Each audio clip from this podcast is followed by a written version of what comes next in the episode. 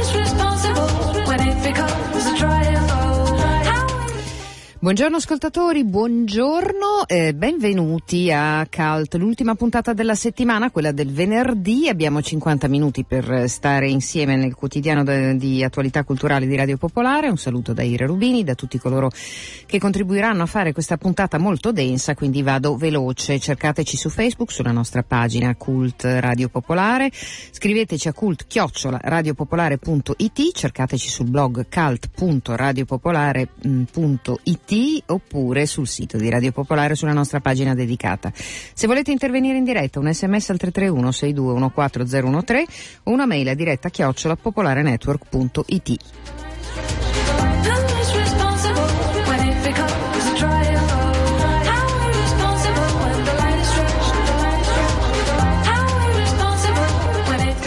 Dicevo puntata fitta di appuntamenti e anche di ospiti, tra cui eh, alcuni in studio che ringrazio in anticipo. Arriverà in, a fine puntata come sempre Antonio Serra per la rubrica dei fumetti del venerdì, arriveranno anche gli Ottavo Richter per lanciare definitivamente il loro tour per l'Italia che è stato finanziato da un crowdfunding andato a buon fine, eh, il Festival dell'Energia, eh, Saskia Sassen che è stata alla Casa della Cultura, eh, Tiziana Ricci sulla mostra che Dario Fo ha inaugurato ieri dei quadri eh, legati a Razza di Zingaro, il suo libro eh, su un pugile della storia molto particolare, ve ne avevamo già parlato a Radio Popolare del libro, Barbara Sorrentini in collegamento da Cannes e subito Michele Sinisi che ritorna a Milano ed è un grande piacere sapere che porterà in scena Riccardo III alla Sala Fontana. Buongiorno.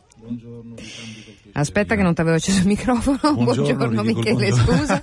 Ero, ero presa da quest'ansia un po' milanese, No, no, no. tanta Tutto gente, vero. tanti ospiti. Eh, ecco, eh, Ringrazio, ricambio col piacere. Dunque, ho detto giusto il teatro, ho detto giusto il titolo, ho detto giusto il tuo nome, anche se ci conosciamo da anni, ci siamo incontrati ieri, ma già non me lo ricordavo più, quindi aiutami.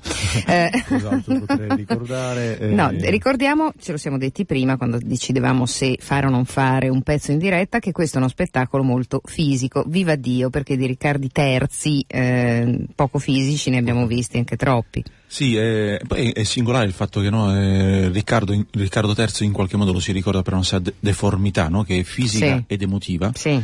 Poi in realtà, forse anche come è normale che sia, comunque eh, c'è da aspettarselo essendo, un- es- essendo diventato famoso grazie a un testo verbale, no? quale, que- quale Sì. è quello di, di Shakespeare, quindi è normale che lo si Diciamo però la battuta, la dici la Sì, battuta? sì. Now is the winter. O va discontent? Sì, sì. Eh, tutto in inglese. Tradotto in...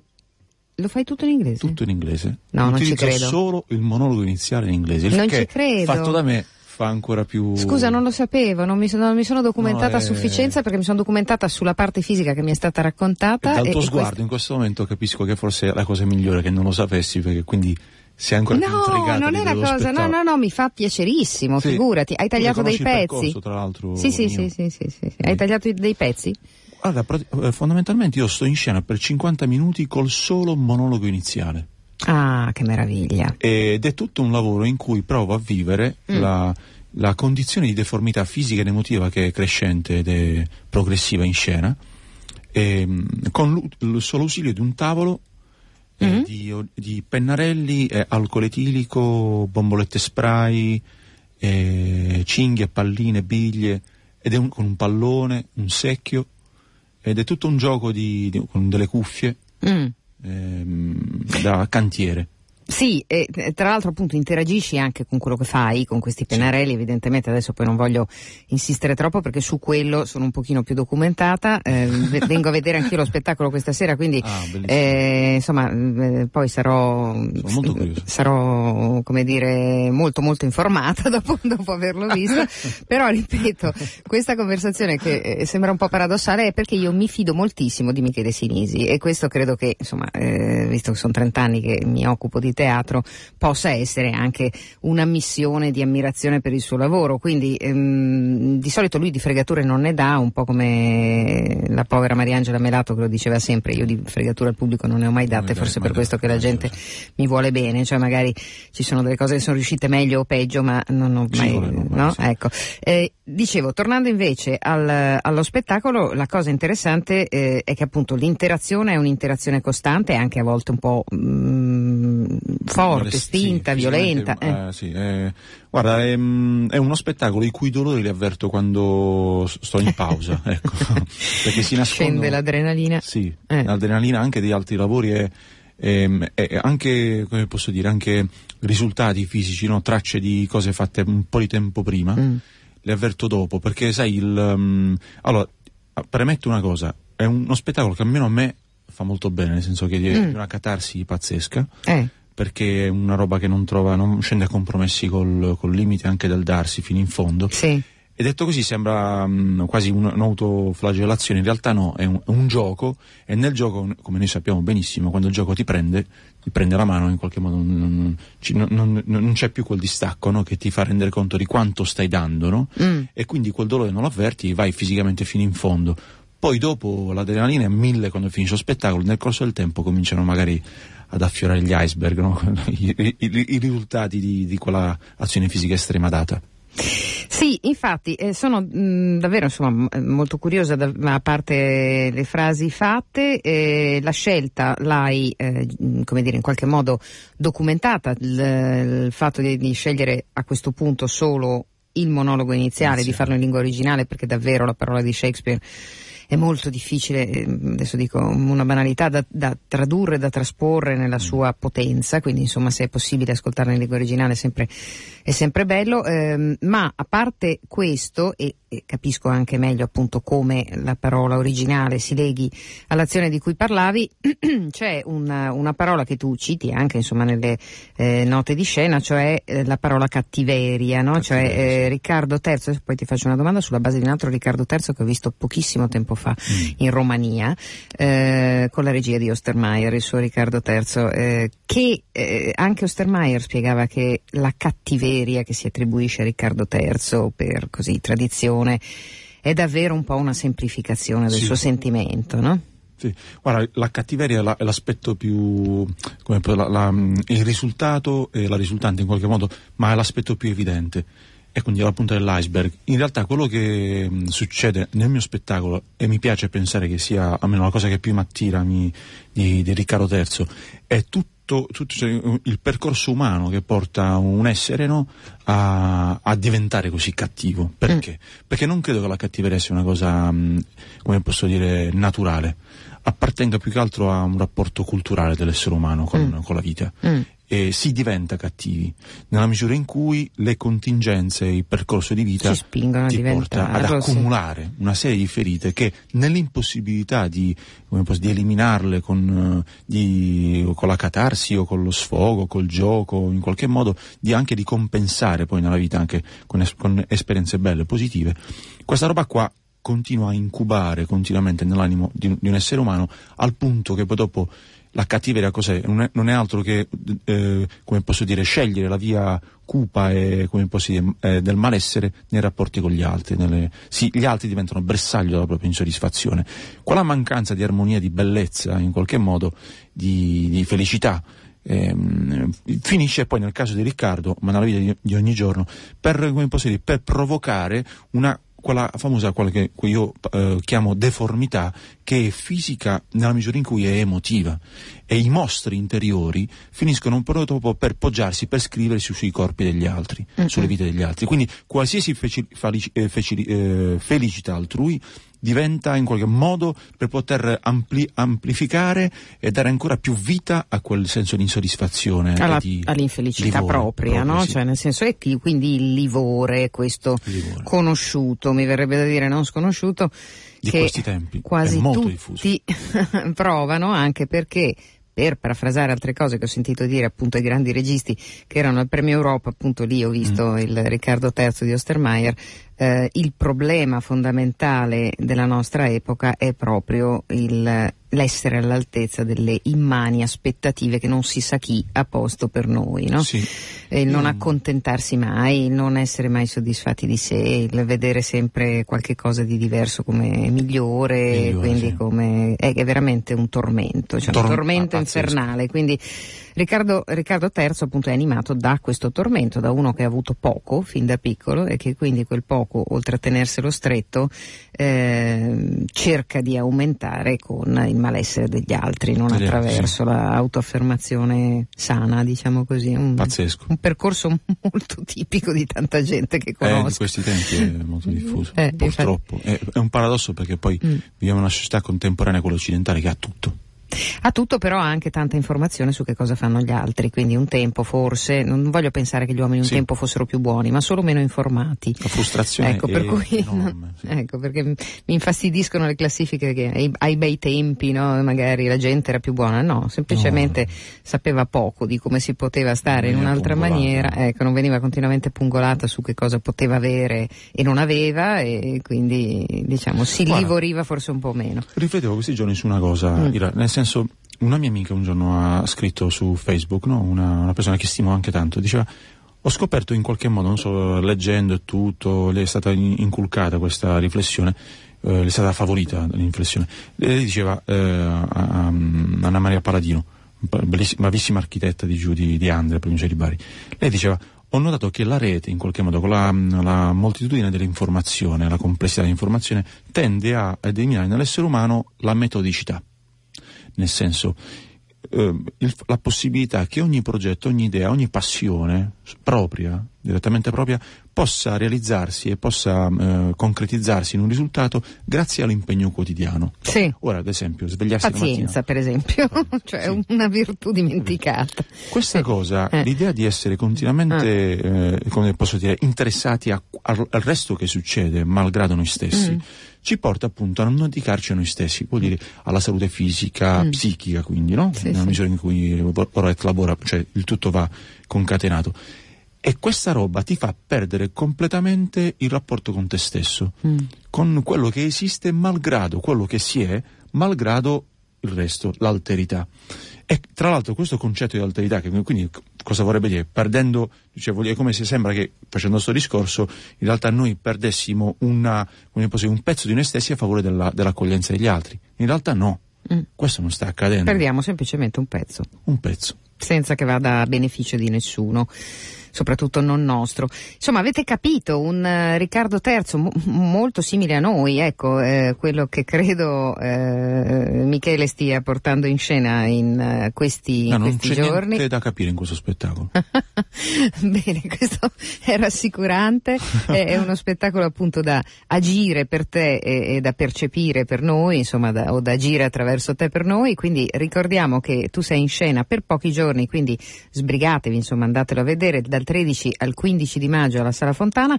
Oggi alle 18.30 prima dello spettacolo c'è un incontro dal titolo Shakespeare economista mh, nell'ambito degli incontri a cura del professore Enrico Reggiani eh, che eh, appunto si occupa proprio del 400 anniversario della morte eh, di William Shakespeare e quindi ehm, affronta Shakespeare da vari punti di vista. Grazie Michele, a stasera. Grazie a te, saluto tutti i radioascoltatori. Va bene, grazie, Ciao. risentirci.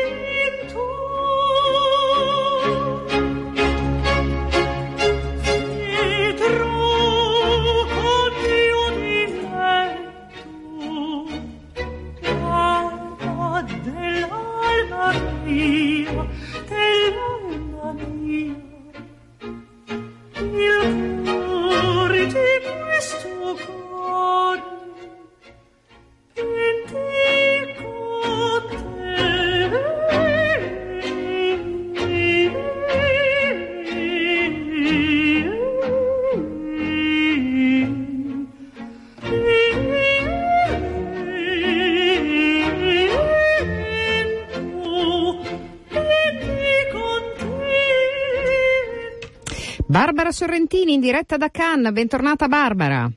Buongiorno, bentornati Eccoci. a voi. Come va? Piove? Piovigina, Mm. ma lo senti il rumore del mare? Eh, sì, aspetta, eh.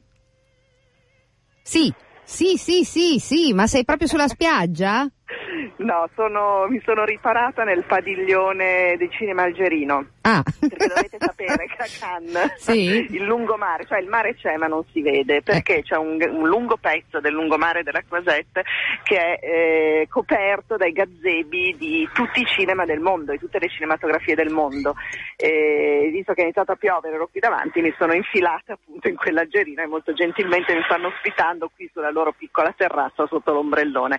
Eh, ovviamente sono tutti aperti a tutti i giornalisti perché eh, l'idea è quella di uno scambio culturale cinematografico tra, tra paesi. Ecco, Mm. detto questo, insomma, due film in concorso direi che forse oggi vale la pena raccontare. Quello naturalmente che abbiamo visto ieri sera di Ken Loach, eh, ai Daniel Blake eh, e ovviamente rimando gli ascoltatori al sito di Radio Popolare perché comunque lì poi troveranno tutto quello che eh, può interessare. Tra pochissimo c'è la conferenza stampa con Ken Loach. Che dire, il, il caro Ken Loach, certezza di, di cinema eh, potente, intelligente, che guarda la realtà ma sa riraccontarla attraverso la finzione. Eppure la realtà è presentissima. La storia Blake, Daniel Blake è un, eh, un uomo non ancora in pensione, vedovo da poco, che soff- soffre di cuore e a cui è stato detto che è meglio astenersi dal lavoro per evitare appunto colpi troppo forti.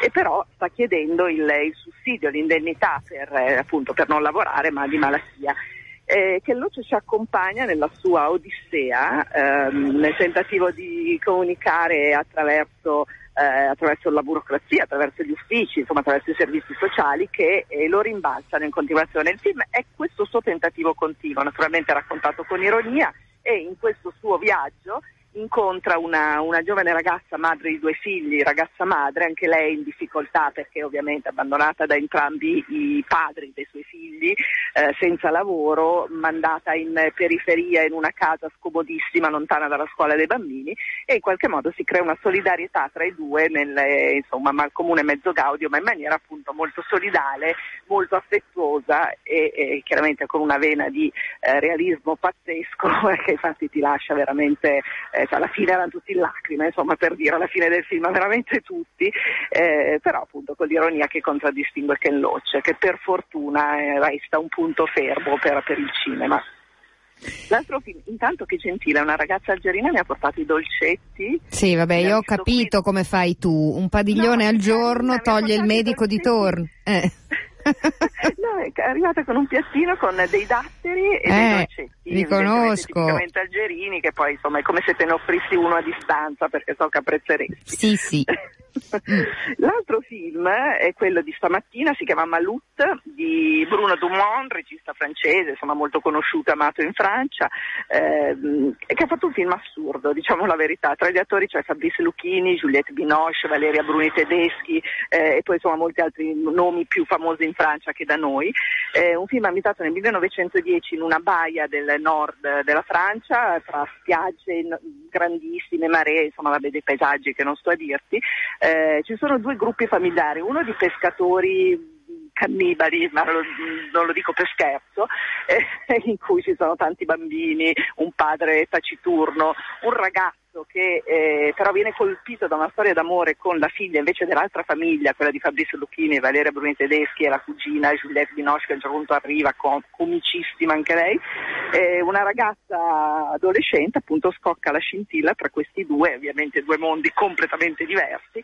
E in tutto questo però siccome ci sono delle sparizioni in quel luogo lì, ci sono due poliziotti assurdi, uno è proprio un pallone gonfiato, nel senso che evidentemente l'attore ha dentro di sé perché è enorme, rotola sulla spiaggia, ovviamente la comicità è il punto forte di questo film Ehm, e nulla, appunto tutto succede così, è una storia d'amore, personaggi che spariscono e due famiglie totalmente agli antipodi, ma entrambe molto ma molto divertenti, soprattutto quella degli attori, del cast Certo. famoso, perché eh, sì, sì, come dire, tra macchiettismo e, e molto teatro, eh, in effetti costruiscono una famiglia particolarmente buffa.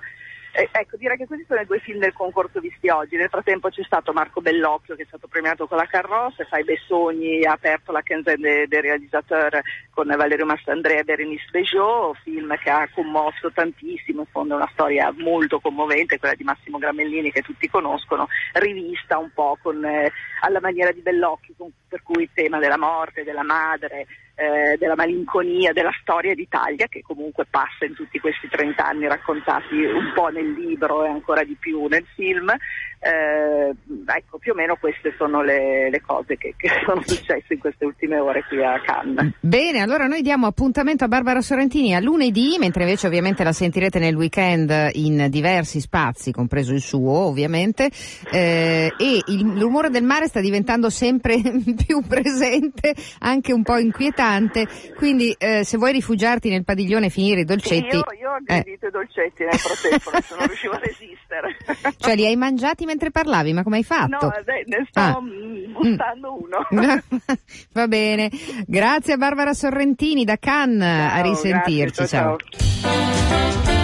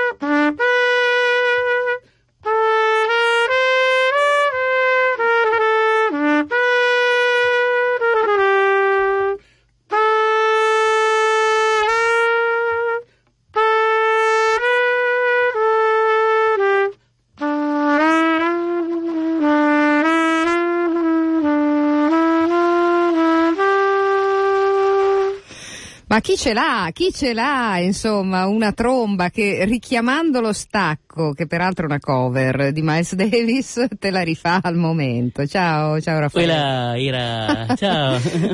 Raffaele Köhler nella sua visita mensile, direi, cioè perché sapete che lo abbiamo ospite spesso, però sappiamo anche che gli ascoltatori ti vogliono molto bene, ti seguono e seguono gli ottavo Richter soprattutto in tutte le loro mirabolanti avventure che è difficile tenere eh, a mente, è difficile tenervi dietro perché ne fate di tutti i colori, in mille formazioni diverse.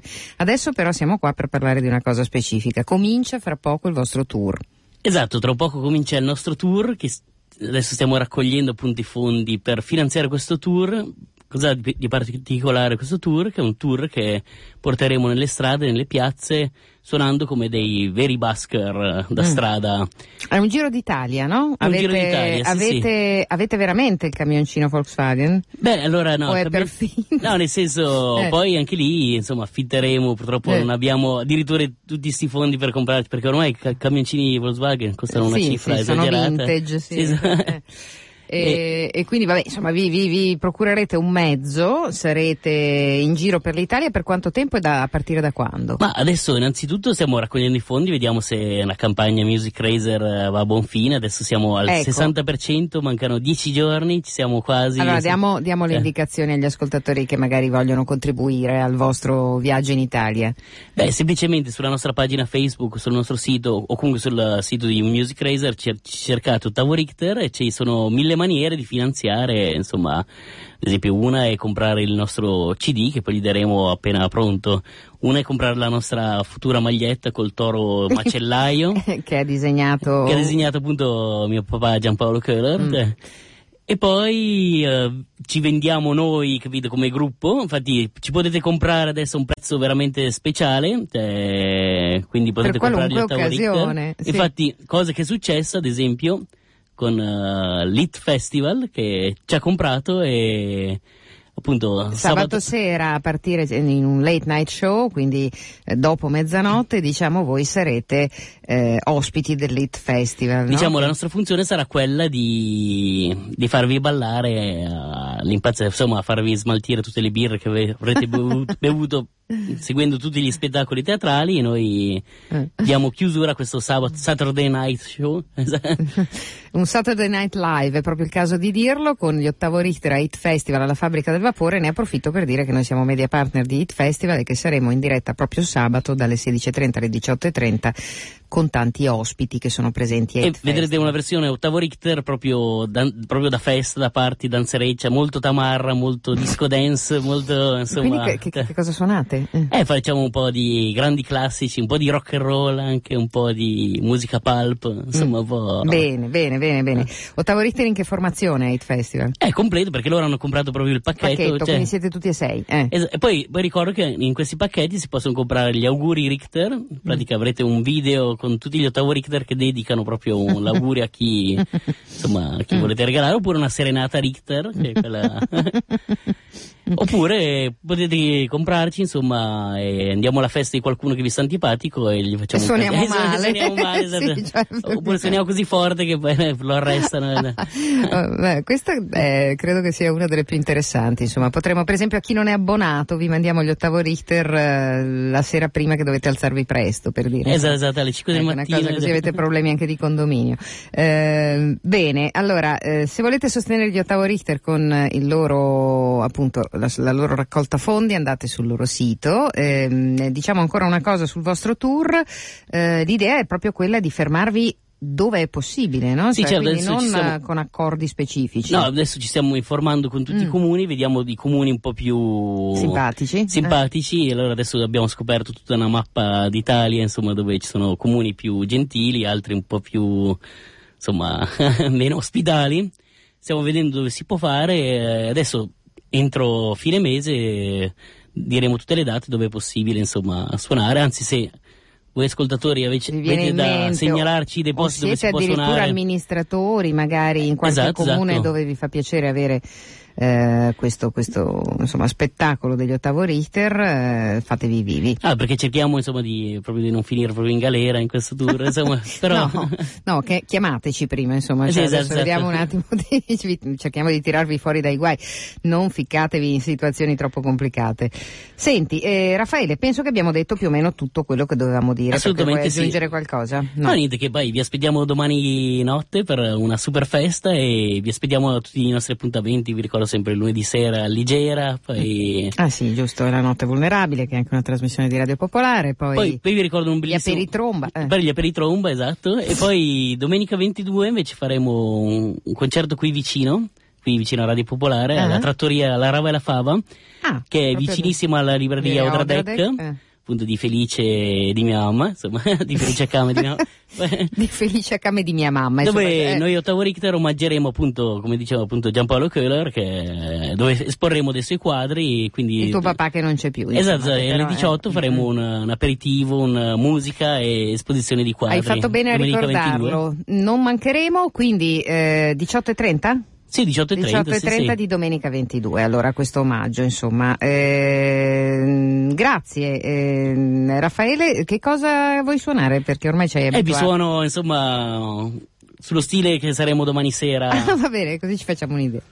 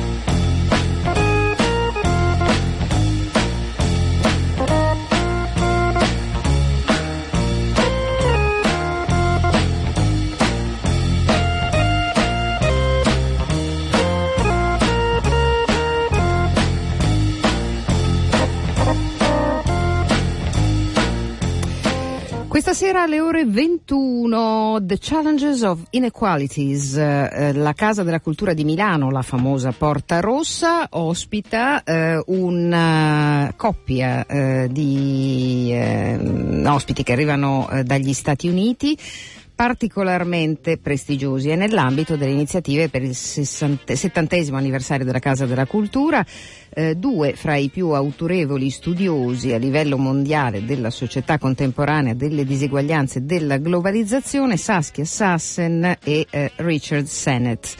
Ascoltiamo un estratto dell'intervista che a Saskia Sassen ha fatto Roberto Festa. Sì, no, puoi parlare ancora un secondo? Ah sì, allora sono qui a New York e stiamo cercando di fare questa intervista mentre ci sono anche quelli che fanno la musica casa di Saskia Sassen al centro del village a New York. Siamo andati a trovare questa famosa sociologa ed economista statunitense in occasione dell'uscita del suo libro Espulsioni, brutalità e complessità nell'economia globale. Lo pubblica Il Mulino.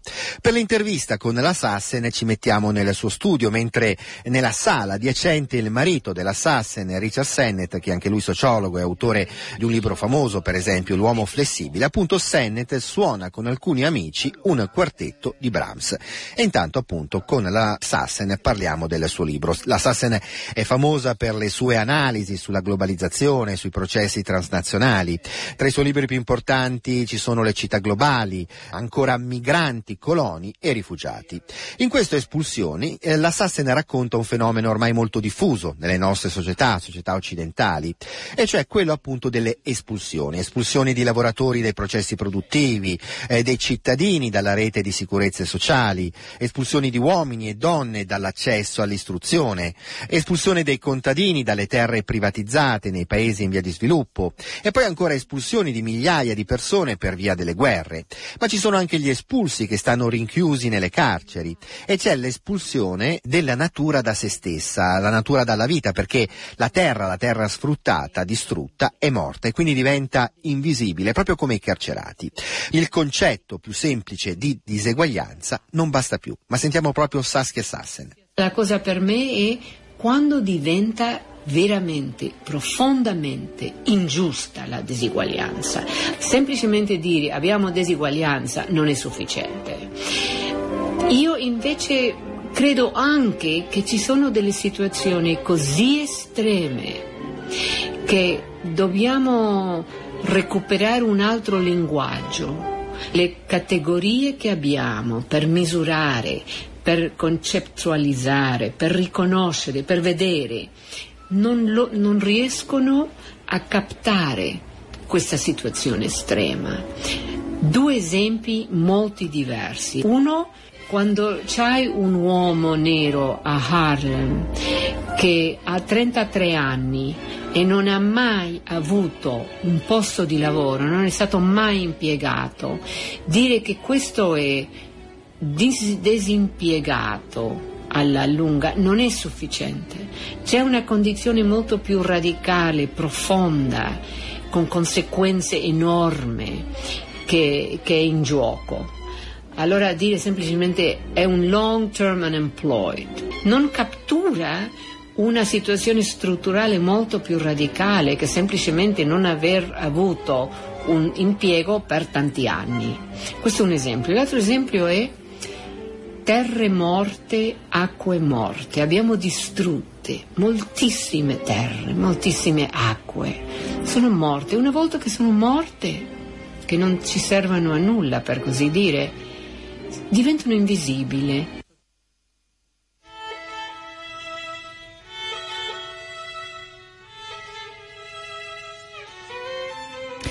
Ed era un estratto dall'intervista che Roberto Festa ha fatto a Saskia Sassen eh, nella sua casa ehm, in un incontro recente e che anticipa eh, l'incontro invece di questa sera alle ore 21 alla Casa della Cultura dal titolo The Challenges of Inequalities in cui Saskia Sassen sarà ospite insieme a Richard Sennett.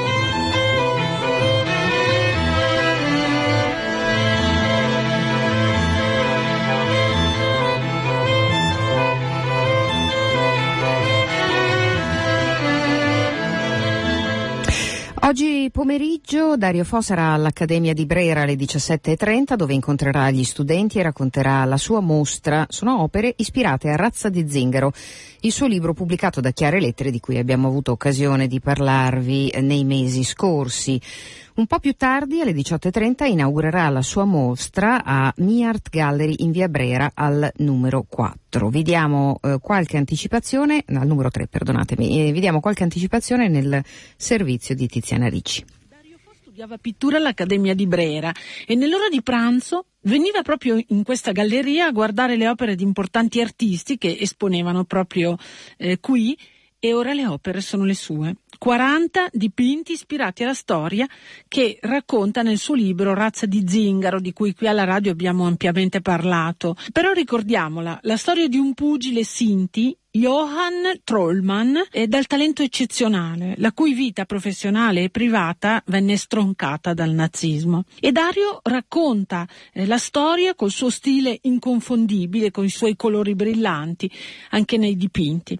La palestra è come un luogo sacro, la box è un'arte, come una danza della tradizione Sinti e eh, non ci si incontra per abbattersi. I Sinti sono un popolo che ama e coltiva la musica e la danza e la tradizione dei cavalli e tutto questo lo vediamo nei suoi dipinti. Così Dario restituisce dignità a Johann e al suo popolo. Soprattutto il fatto di, di mostrare una serie particolare di dipinti, perché questi hanno un andamento del tutto particolare eh, come pittura, come disegno e soprattutto come valore anche di provocazione.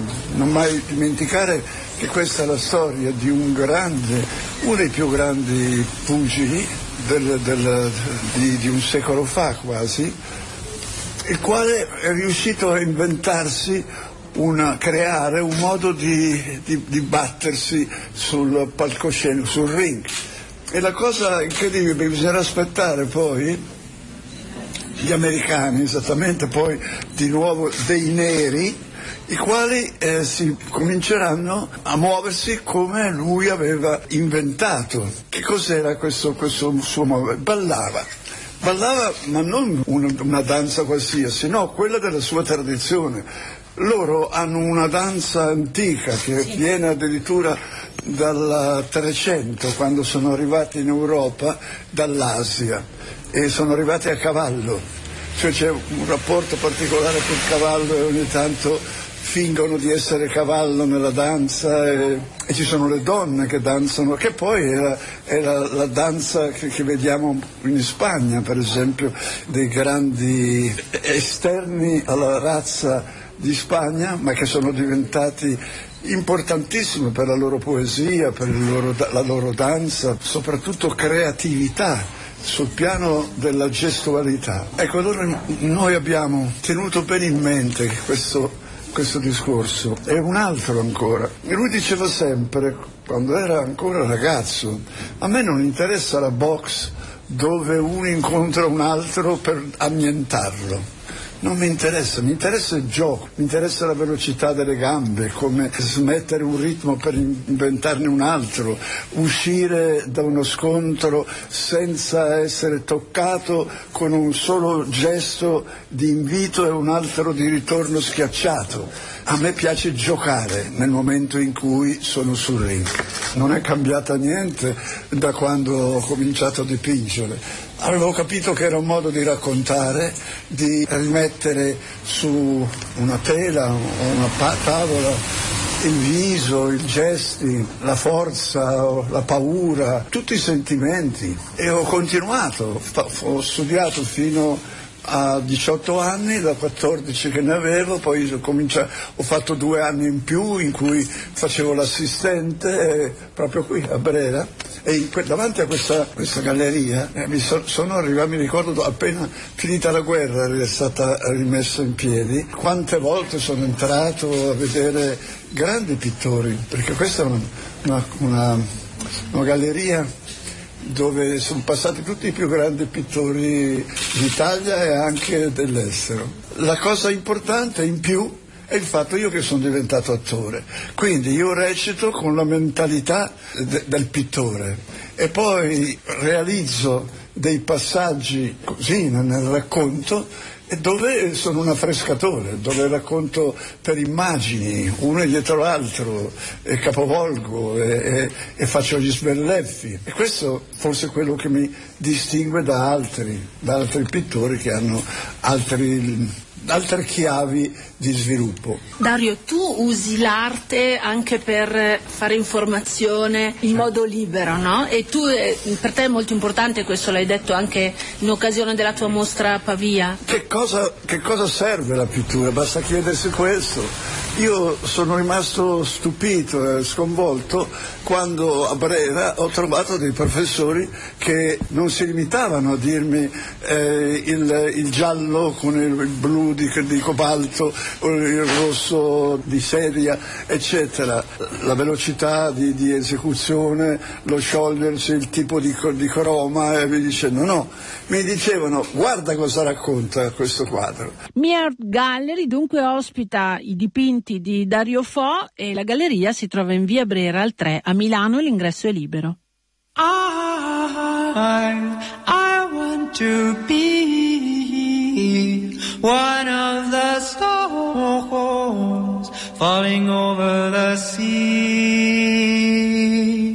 I want to rely stars fiercer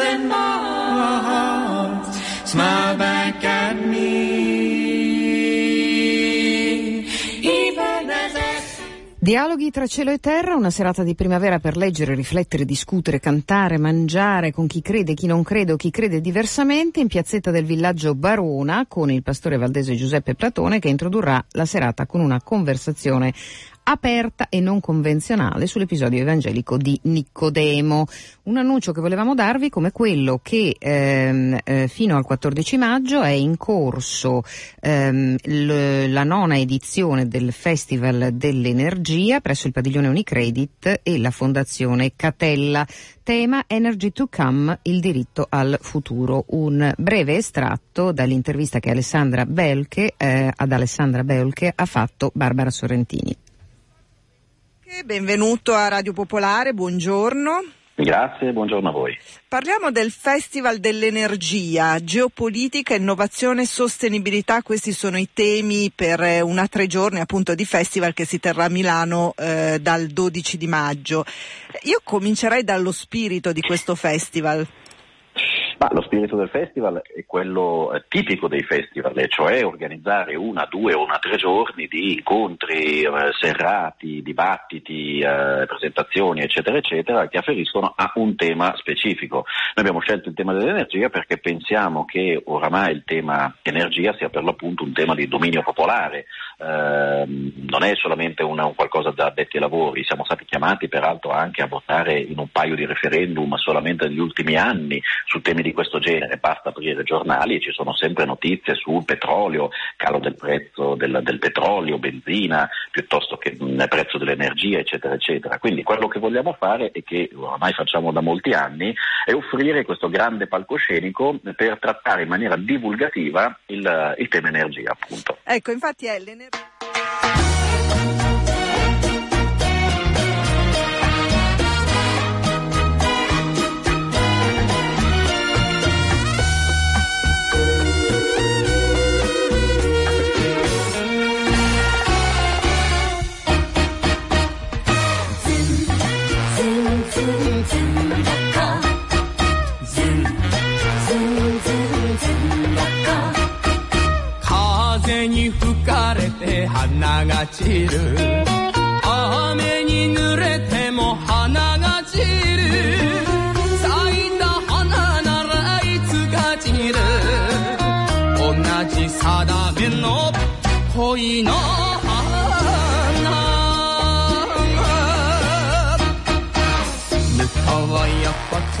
Eccoci, Antonio, come va? Buongiorno, buongiorno. La rubrica di fumetti del venerdì.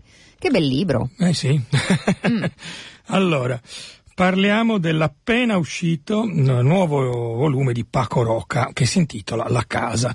Di Paco Rocca ne abbiamo già parlato in passato per un fumetto avevamo detto molto bello che si chiamava Rughe, che era dedicato agli anziani in una casa di riposo che riusciva da- Noi fra qualche anno, Sì, diciamo. eh, infatti torniamo su questo argomento anche oggi, Eh, eh, eh, che riusciva secondo me a ehm, raccontare in maniera certamente sempre un po' come dire romantica, sentimentale, però qualcosa di terribile e tragico, diciamo.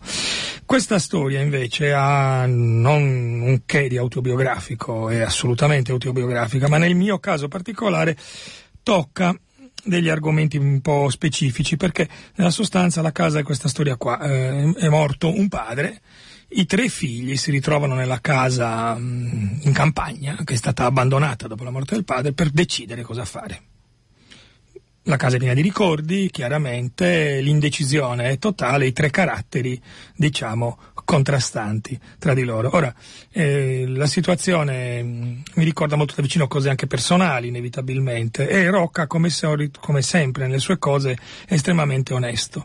Il protagonista è José, principale, diciamo, è José che fa lo sceneggiatore, mh, scrive e così via, eccetera, insomma è l'alter ego dello stesso autore. E la cosa mi dà un po' rabbia vedere che anche mh, Paco Rocca non è capace di usare la pompa dell'acqua, che rompe la saracinesca, che così via, eccetera. Allora la cosa mi irrita perché scopro che inevitabilmente, evidentemente c'è un fatto genetico, che se sai scrivere non sai fare altre Sei cose. un po' nerd, Sei un po' molto non sei nerd. tanto bravo, o magari solo alcune cose Alcune sai cose, aggiustare, esatto. per cui non è... Comunque, insomma, al di là dell'irritazione naturale, eh, così via, però attraverso i ricordi dei tre fratelli, del nipote più grande e del vicino di casa che ricostruiscono la vita di questo padre, c'è anche uno spaccato chiaro di un, di un momento della nostra storia abbastanza neutro in realtà, no? perché stiamo parlando degli ultimi trent'anni, insomma, cioè niente guerre spettacolari, niente atti eroici, niente un passato, no? cioè un, un luogo un po' vuoto attraverso cui si è dipanata la storia d'Europa degli ultimi, degli ultimi anni. Eh, quindi con problematiche minimali legate alla famiglia, alle difficoltà del lavoro e così via, eccetera, mh, che culminano con la crisi del momento. no? Decidere di vendere la casa è fondamentale perché nessuno dei tre fratelli ha una situazione economica. Siamo in Spagna, ma fossimo anche in Italia, sarebbe lo stesso più o meno. Hanno una situazione economica per cui possono permettersi di pensare di tenere questo ricordo, anche se sono molto combattuti al riguardo. Quindi è una- un volume ricco, complesso, disegnato come al solito in maniera minimale ma sempre molto carina e divertente, no? molto, co- con un'idea eh, come dire, proprio mm, visiva della narrazione attraverso anche i colori, i vari flashback, le situazioni sono colorate in maniera diversa, in maniera molto tenue, insomma è un risultato molto buono. Però rispetto a Rughe sono un filo diciamo deluso, si fa per dire, eh, perché comunque questo è un bel libro bellissimo che consiglio, chiaramente altrimenti non ne parlerei, perché mi sembra che coinvolto in maniera estremamente emotiva da una situazione estremamente personale e nonostante l'atteggiamento analitico, diciamo, eh, ci sia troppa indulgenza anche nei confronti del passato, non so come Mm. Cioè, mi sembra che in questo libro manchi un po' di contrasto, di contrasto di quelli forti che Sì. nella nostra memoria c'è, Mm. dei contrasti con i genitori, con i fratelli, con la famiglia e così via, eccetera. Qui tutto si stempera in un ricordo romantico che, che comunque è molto bello. Del resto delle cose passate spesso conserviamo, se non sono state proprio traumatiche, un ricordo edulcorato. no? Esatto, no? E, Cioè, e c'è ci anche, spogliamo e di- c'è anche questo in questo libro, diciamo. Ecco. Comunque abbiamo parlato della casa di Paco Roca, editata Tunue, 16,90 euro in libreria e fumetteria. Grazie ad Antonio Serra come sempre, ci risentiamo venerdì prossimo.